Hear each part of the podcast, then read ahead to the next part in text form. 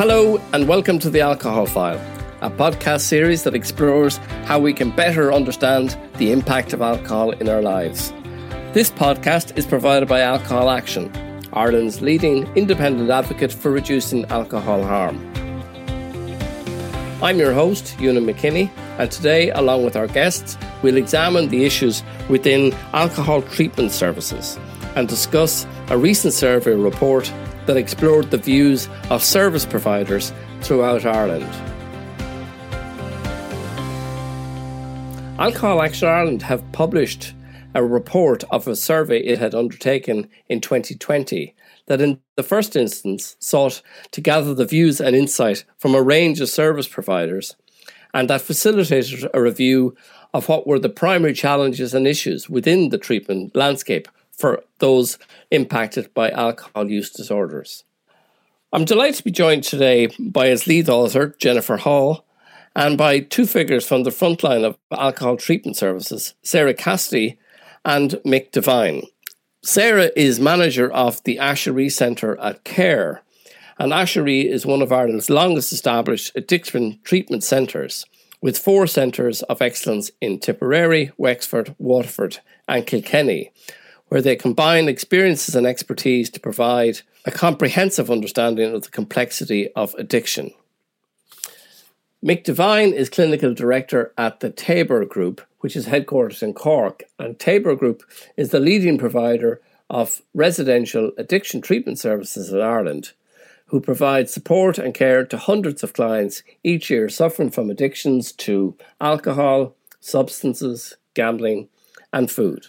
So, to begin, I'd like to ask my colleague Jennifer Hough just to talk to us a little bit about the endeavour and the scope of the report that was published and, and to maybe just outline for us what was the procedures and what were the processes involved in gathering this information, gathering the data, the interviews that took place, but also just to kind of give us an, an overall sense of what this landscape actually looks like in Ireland today. So, Jennifer, perhaps you could just give us some opening remarks in, the context of that. Sure. Thanks, and thanks for the introduction. Yeah, so as you said, in this survey, Alcohol Action Ireland was seeking the views of services providing treatment interventions for harmful and dependent drinkers in Ireland. And we know that in Ireland, alcohol remains, you know, the, the main problem for which people seek treatment. And approximately um, seven and a half thousand cases of treatment are reported to the HRB, roughly that amount annually. And we know that in 2019, more than one third of these were in residential settings. So these residential settings, they deliver kind of different type, they use different models of treating people and they're, they're, they're funded through public public um, and private sources. So I suppose we really wanted to get a sense of the the landscape of the the type of interventions that they're using, um, their views on, I suppose, um, kind of using different models of care and their views on their demographics and things like also getting to the heart, I suppose, of of of their views on the the challenges within the system and the the the the, the barriers and I suppose the gaps in treatment. We sought to survey all residential treatment providers, of which there's 20, and we got about half. So, about half of residential service providers took part in this survey, as well as a smaller number of community providers. And what we did was we presented their quotes broken down into thematic sections and made recommendations based on what they said. And we carried out fairly in depth interviews with, with all of these people. So, it was a real qualitative um, survey in that respect.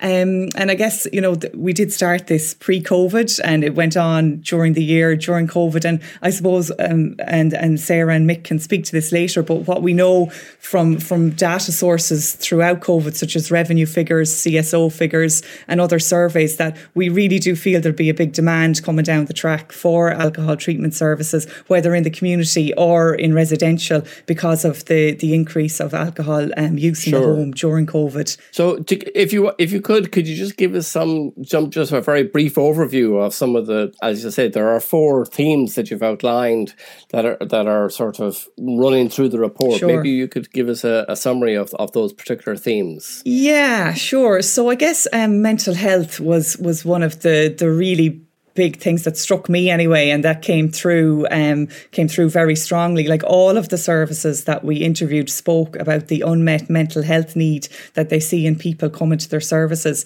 and this could include things like just anxiety or depression, and right up to more serious mental health problems. And so, like all of the services recognised trauma in the client population, but there was differing views across different services about how best to address this.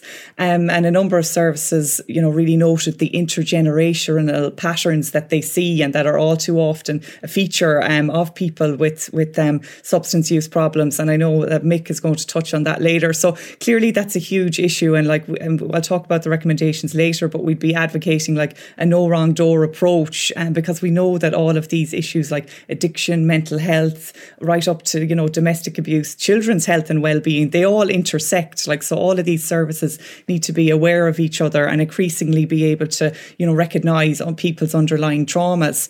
And I suppose that leads into one of the other big features of the report, which was reducing the impact um, of alcohol use problems on children and families.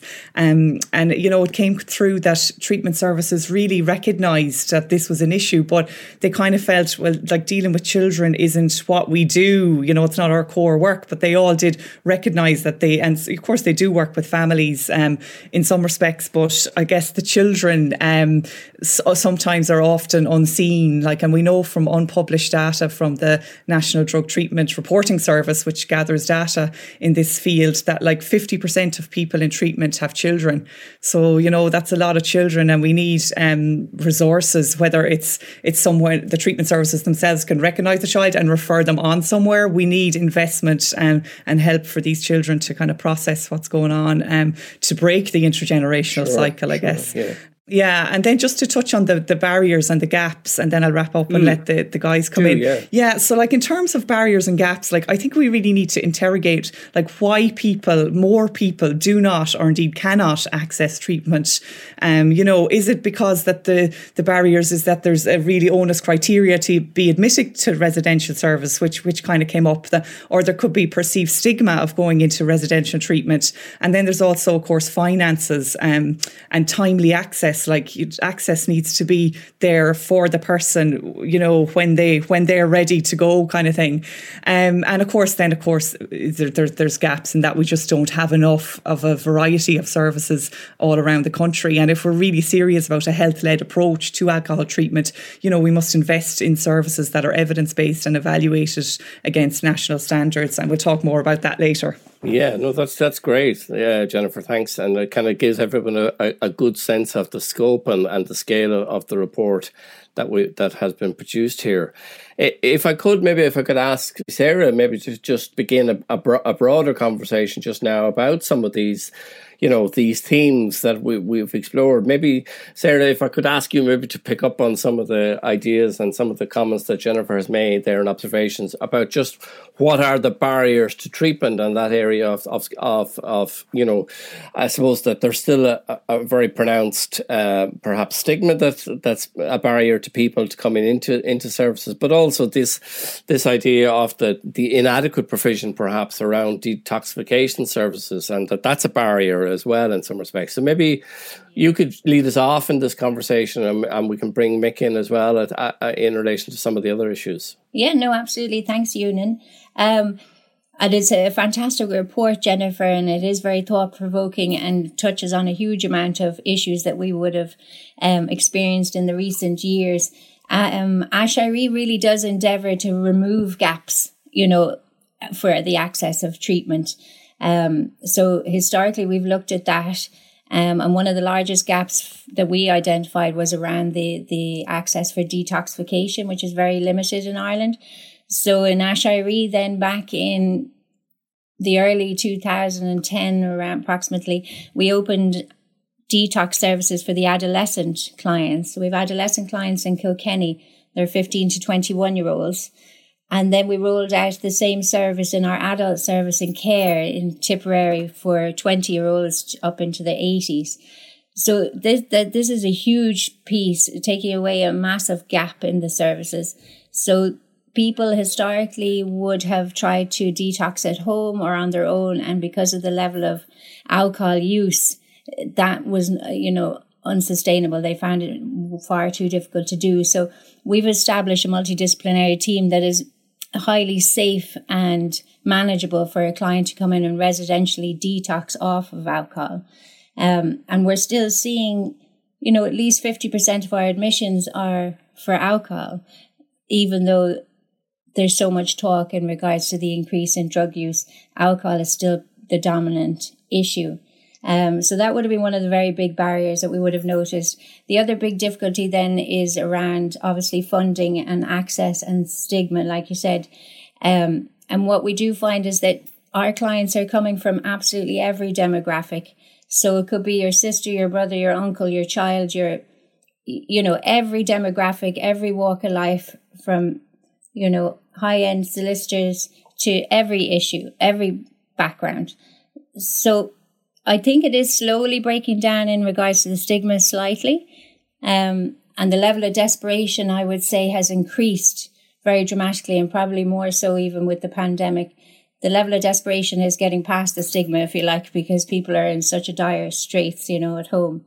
So we would notice then a big change in regards to people that may have been functioning functioning alcoholics and working every day are now in dire straits because of the lockdown and staying home and the passion of drinking had changed or shifted or moved um, and escalated a great deal more quickly. The other big piece then around mental health, as far as we work in Aiseiri, it's a very holistic treatment approach in that it's client centered. So it's on the individual, but we work for with everything from when somebody is a tiny little person up until the present day and we really unpack all those issues um, and have a look at them and work with the, the clients in that way. So in order to do that safely, we've had to establish very multidisciplinary teams to include the psychiatrists, uh, psychologists, social care workers, addiction counselors. So, you know, a very comprehensive team to manage all the various issues. People are coming with very complex um, cases in that, you know, there are a number of past uh, adverse events potentially that they're dealing with. Um, and a lot of things just aren't spoken about, as you can imagine. Um, yeah. So it's the first safe place, you know. Okay, yeah. Mick, if we could maybe bring you in at that point as well, and just talk a little bit more about I suppose what are what is it definitely uh, the, the, the the strand of trauma that runs through this this report and the observations in this report. I mean, um, have you particularly obviously you, you must have experience in this particular area as well but there is there is definitely some degree of, of, of an expression of caution that uh, approaches some of the addiction treatment services in trying to address both of these issues Do you have you yeah any any overview on that yes i, I can talk about that um Eunan. um 2017 we undertook a joint research study with ucc where we systematically scored people's adverse childhood experiences. Um, and where there is a score of four or more, there is a high likelihood that someone will become addicted, will have mental health challenges, will not live the expected lifespan, and, and, and so on. We began to be able to, to capture what impact uh, on the on the person's mental and physical health uh, dealing with adverse childhood experiences had. One of the adverse childhood experiences was that a, that um, a parent was a substance abuser. So when people have ex- have have had those experiences, they have a big impact on their ability to cope with the day to day demands of daily living. And this leads to people misusing substances like alcohol. Because in the short term, alcohol helps people to cope with day to day demands. So when people come into treatment, uh, they can find treatment a demanding experience in itself, and they are undergoing treatment without the resource of, of uh, uh, alcohol. So we have to be very careful in how we deliver treatment to people who become easily distressed or easily emotionally dysregulated, is the term that we use for it. So, for people to be able to cope with the demands of treatment, we have to get very good at helping them to feel safe in the treatment environment. And we also have to get very good at what triggers emotional dysregulation in people. Because that can really limit the way in which someone engages with a treatment program. But the advantage is if we can spot those triggers and help people regain emotional regulation, that is a skill that they can take out of treatment with them in the management of their alcohol disorder going forward. So it represents a challenge, but also an opportunity because what we, what we've always known is that people who come into uh, residential treatment have had very difficult experiences to cope with right back from when they were children. But it's only now with the whole development of traumatology that we can actually get very skilled at uh, making people safe. And once people, once we can offer people the safety of the residential environment, they can then engage with a program to help manage their alcohol disorder much more effectively. Mm. And as a matter of interest, I mean, I, I, again, I, I, I'm, I'm, I'm an, a lay observer on these matters. But I mean, is it, is it likely that it's better that those that twin approach is is is better managed in a, in a residential setting or in a community setting, or is there is there a, a particular view on that type of approach? Yeah, well, I welcomed in, in, in Jennifer's report that you looked at the four tiers of treatment provision. And the residential treatment option that myself and Sarah are experienced in represents a tier four. So it's the most intensive intervention and it is for the people with the most um, severe alcohol uh, disorders. So it is we're, we're definitely going to get people in who have been affected by adverse childhood events. So it is important that we develop a capacity to work with people who are traumatized as well as people who are addicted.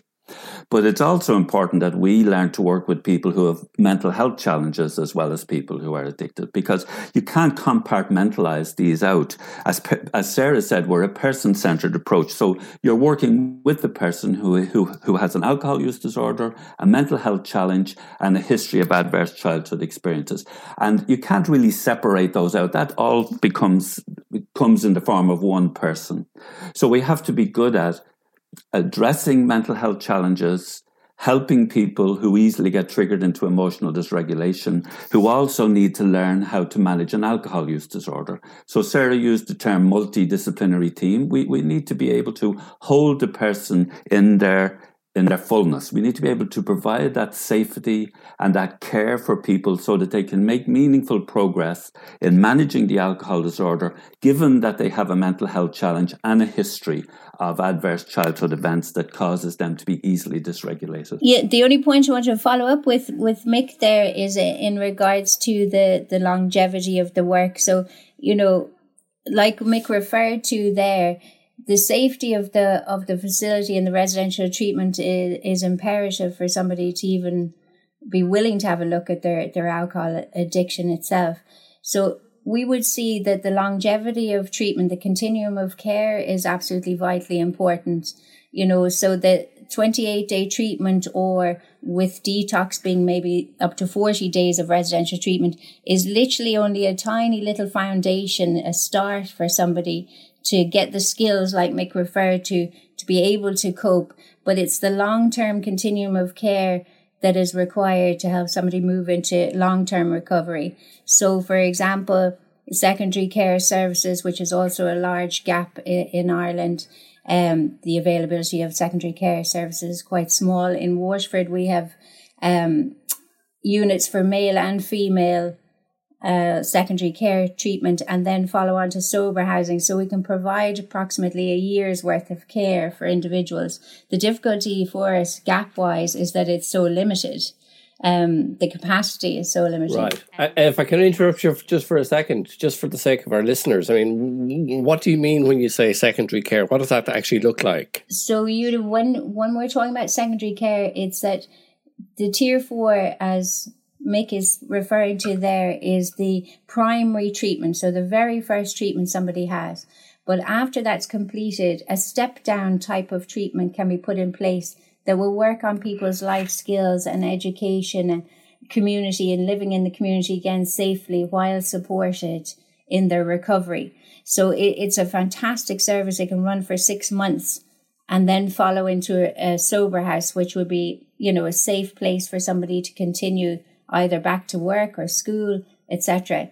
So those type of long-term interventions are very very effective but they're so limited in Ireland right. and that came through actually in the I think we called it aftercare in the report that that services said that you know this really the importance of of of of, of aftercare and those step down services exactly. but could I just pick up on a point um, just about the, the whole trauma and the ACEs and sure. um, what Mick you were talking about and, and Sarah as well, like sounds great. But I suppose what we do know that there are some services potentially, and it was even signalled in the report that there, you know, they might say, what can we do in a six week program to tackle childhood trauma? And um, do we kind of want to go there when we're trying and i suppose like what that that seems to me a big a, a, big issue if we, we're not looking at that. Like one service said to me what's the point in trying to tackle addiction if you don't look at the underlying causes? So how can we tackle that i guess? We there's a distinction between being a trauma treatment service and a trauma informed service at Tabor Group, we claim to be trauma informed. Yeah. That means that we're not treating the the trauma, we're not treating the person in terms of the original experiences that were so uh, damaging and so painful. What we are doing is we're informed about how that experience impacts their ability to cope with the demands of day to day living today. And we're, we're claiming to spot Mm-hmm. How a person gets triggered is the term we use, triggered into emotional dysregulation, and help them find other ways to retain or to regain emotional regulation. Because this dysregulation will be a key relapse trigger. So we're not treating the trauma. We're not inviting people to talk at all about what their original experiences were or what their memories of, of, of that uh, of that are. But we are working with the person on a day to day basis, getting to know them and seeing what causes their emotional upset, what causes them to become um, aggressive over small little matters, and how we can uh, help the person to see can you how how can you cope with this trigger event without it leading to a sense of devastation or a sense of overwhelm mm. and and so that's trauma informed yeah. care so there yeah. is and and there is um, there is a need to help people to manage that in an ongoing kind of way. But we, so the trauma informed is, a, is an important term for understanding what it is we're trying to do. And those skills are useful going forward. That's the, that's, uh, that's a key point especially in, if they're if they're going to set the goal of yeah. an alcohol free lifestyle so they're not going to use alcohol to retain their emotional regulation sure. they're going to commit to an alcohol free lifestyle can we just move on a little bit in the, in a discussion just to maybe just talk about the children side of this? And I was very struck by in the report, you know, how often the children go unnoticed in, in, in, in so much of this. And as Jennifer outlined, half of those in, in, treatment are are mothers and fathers to children who have to share that journey with with with the with the parent. And so I'd like to maybe just talk about some of the some of your experiences on that direct level. Yes, okay. Well, of course, one of the adverse childhood events that a client has experienced is a parental substance misuse. So if a child is being brought up in a family where there is substance abuse, then that is um, a potentially traumatic experience for the child. Now, we get lots of people into treatment who are parents and say, oh, the children are too young to be affected. But that's a, an error on their part, or maybe it's too awful for them to consider that very small children are impacted by parental substance abuse. But the fact of the matter is that the children are affected by the by the substance abuse. And so an important dimension to the care we try to provide is to engage the family in the management of the substance misuse because the family are impacted as well and the family need care as well. So we seek to develop services for, family members. And as far as possible, we seek to give children uh, a voice and to give children a say in the in the treatment episode as well. It's obviously a very delicate piece of work because we don't want to be upsetting children by asking them to talk about a parental substance misuse. But if the child can have the um, the imp- it can get the clear message that it's not my fault. Uh, it's not that I'm I just don't know what's going on around here. There's actually somebody in this family who has a problem with alcohol, and that's why uh, sometimes I don't get taken care of properly, or that's why there's not enough money maybe for school books or school lunches or new clothes, whatever it is. So if there can be some sort of openness with the child, that has um, a very beneficial effect on the on the uh, on the child. Um, so we so we would certainly be um, seeking in a very gentle and caring way to involve children in the in the treatment program as far as possible. Mm. And it, it is the case, uh, of course, we know from other research, you know, that obviously children who are who are who are living their lives or, or living with the chaos, I should say, of of of you know parental problem, alcohol use um, you know, the, in many instances, they themselves, I mean, that is the whole inter intergenerational cycle here. They themselves move on to becoming problematic in that sense. So I think in the context of that, we need to really focus on what is that focus uh, coming out of this. Yeah, no, I was just reiterating what Mick is saying there. I mean, the way we would perceive addiction is that it is a family illness. So absolutely everybody is affected from the tiniest person in the household to the eldest and don't need to be in the same household to be affected. It can be, you know, quite a broad ripple effect of, of active addiction to alcohol. Uh, but equally, then the ripple effect of recovery can be remarkable. So we would involve the family a hugely a huge amount throughout residential treatment and beyond. So we would provide concerned persons groups and a lot of support for families um, going forward and various programs to try and help the family members. But the ripple effect of helping one family member is, is quite dramatic even um, throughout the, the the family with the children the whole lot. So it it is a piece it's been around for a long time where the hidden harm has to be recognized and every person needs support within the family. Yeah, and I guess it did come through that some services like don't have anything, uh, but they, you know, I was just reading the report here, and and one would say we have services for family members, um, for younger children there isn't anything, but there needs to be something, especially for teenagers. This is a neglected area; they need counselling and therapy. You know, it's a hugely neglected area. I think, um, for sure. Yes, Jennifer, I would agree. It is a gap. You know, there there needs to be more joined up thinking around that piece because of the, the long term effects, obviously, on individuals with the intergenerational piece. Sure. We did a, another piece of research with UCC last year where we set up a small program with teenagers. And the overwhelming message from that was the teenagers saying, listen, we want to talk about this. Uh, we want to talk about it. We're not. We we, we, mm-hmm. we, we, don't want to be so yeah. sensitive about this. We don't want this brushed under the carpet. We want to actually talk about yeah, it. Yeah. And you see, the the key the key thing for the child with the alcoholic parent, you see, what, what we all needed as children was to know how important we were in the family. But in the family where there is addiction, unfortunately, the addiction comes before the children. So the child gets that message, and that's a very damaging message for the child to get. So in the treatment, we want to really give a clear message to the child how important the family feel the child to be. And the fact that they're feeling taken second place is because there is a disorder. It's not that anybody is intentionally wanting to diminish the child. It's just that this disorder has taken over uh, one of the family members and has become a significant uh, dynamic in in the family's life. So that's a, that's an important point. Yeah, and I think there's probably there's probably scope for discussion on on, all of these in, in a much deeper way.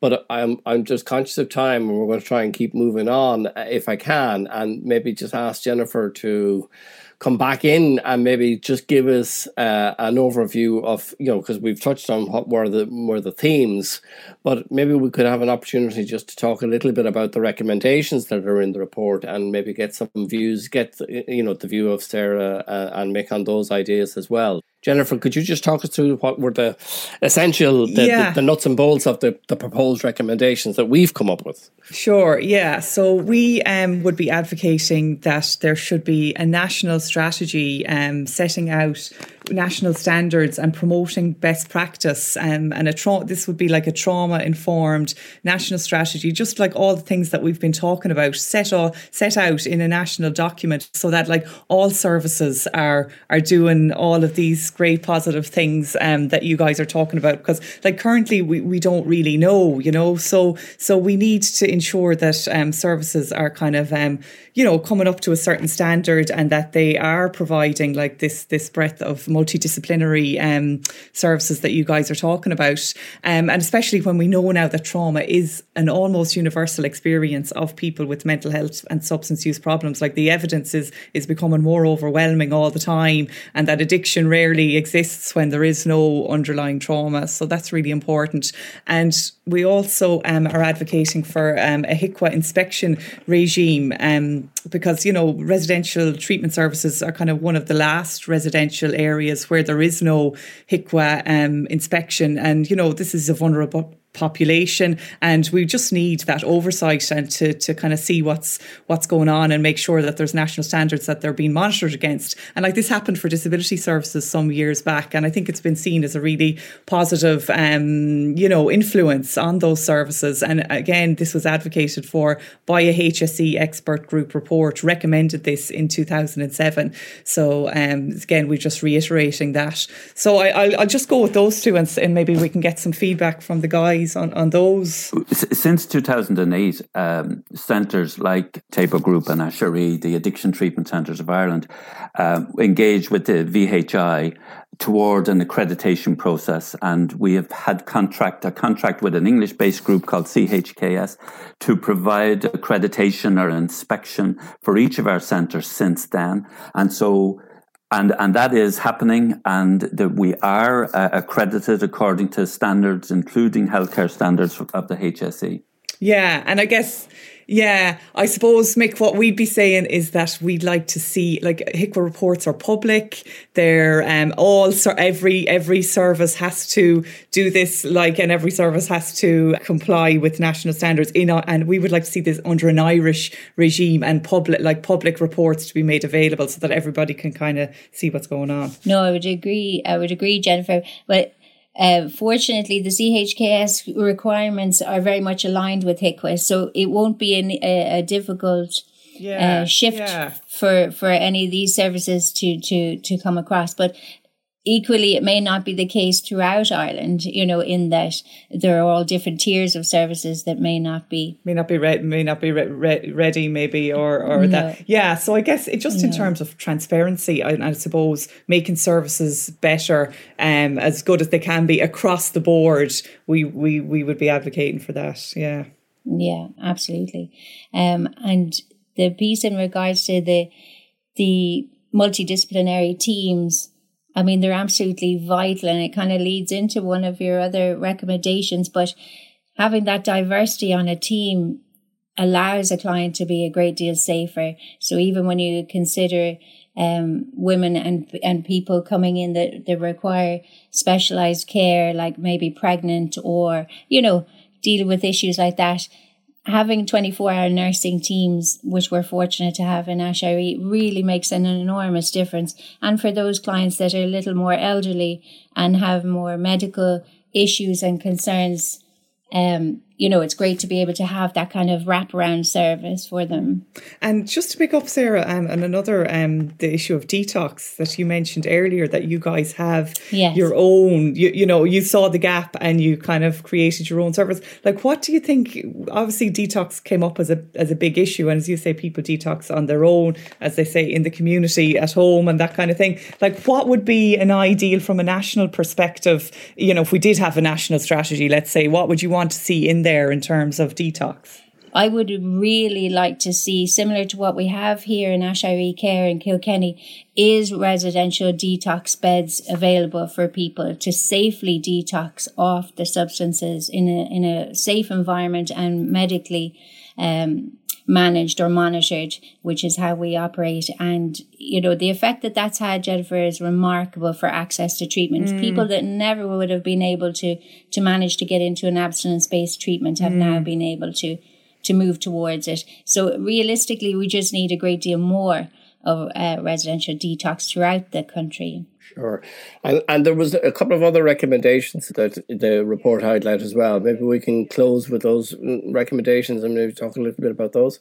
Mm-hmm. Sure. I suppose um, one of the big things that came through as well was that I guess um, you know s- services needed to have um, adequate staffing, and that it was difficult to get kind of I suppose um, staff that really understood the, the the the the, addiction landscape. And I guess this goes back to to training and um, you know that we recommended that a, a third level course should be developed to train people to work in specialist substance use services and that modules needed to be um, there you know for addiction and covering all things like ACEs and trauma and really getting to the heart of things because we don't have that at the moment I think. No absolutely. What we've recognized that you know historically in these treatment centers centres like Aiseiri and Tabor, there was a, a a training club that was aligned with Hazelden in America, and it had quite a large placement capacity in it, and it was most effective for for helping people um, really educate themselves on how uh, treatment is best provided. So. With the college and the academic piece that are starting to move and shift, you know, where, where they're putting more pieces in place.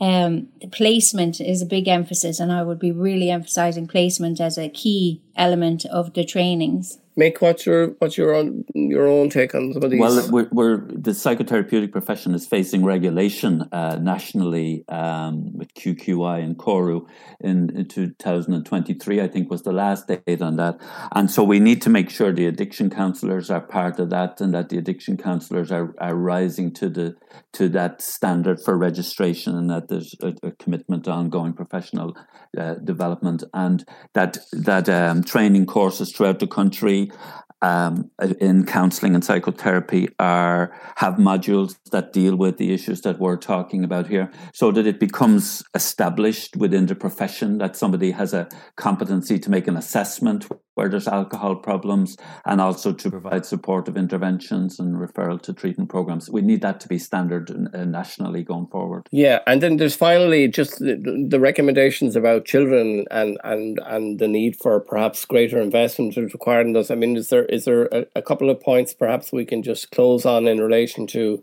what we think we should be focusing on uh, going forward in terms of, of the needs of children? There needs to be communication with children. There needs to be an acknowledgement that children are impacted. Um, they need to be brought into the picture more in a in a safe way, in a sensitive way.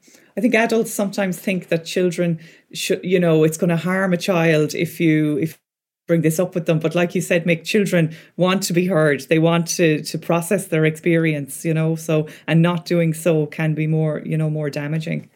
I suppose there needs to be an architecture around that. Then is there in in terms of how how it interacts with that treatment program for for the individual as well? Yeah, no, absolutely. Once once a person comes into treatment for addiction, I think there needs to be the process of, of assessment for the whole family, and then potential referrals out for each uh, family member to the appropriate services. So it, it's really strategically looking at what services need to be put in place to manage those needs. Mm, exactly. Yeah. Investment in, in things like primary care psychology service, school psychology, and those things.